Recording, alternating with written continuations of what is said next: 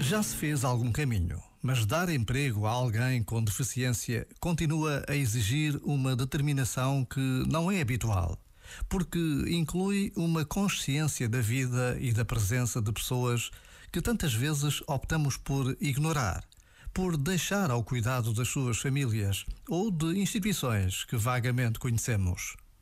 Mas a inclusão tem de se tornar ativa, participativa, concreta Passar da teoria à prática é sempre um desafio maior.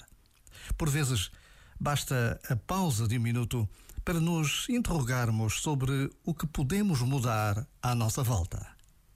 Já agora, vale a pena pensar nisto. Este momento está disponível em podcast no site e na app.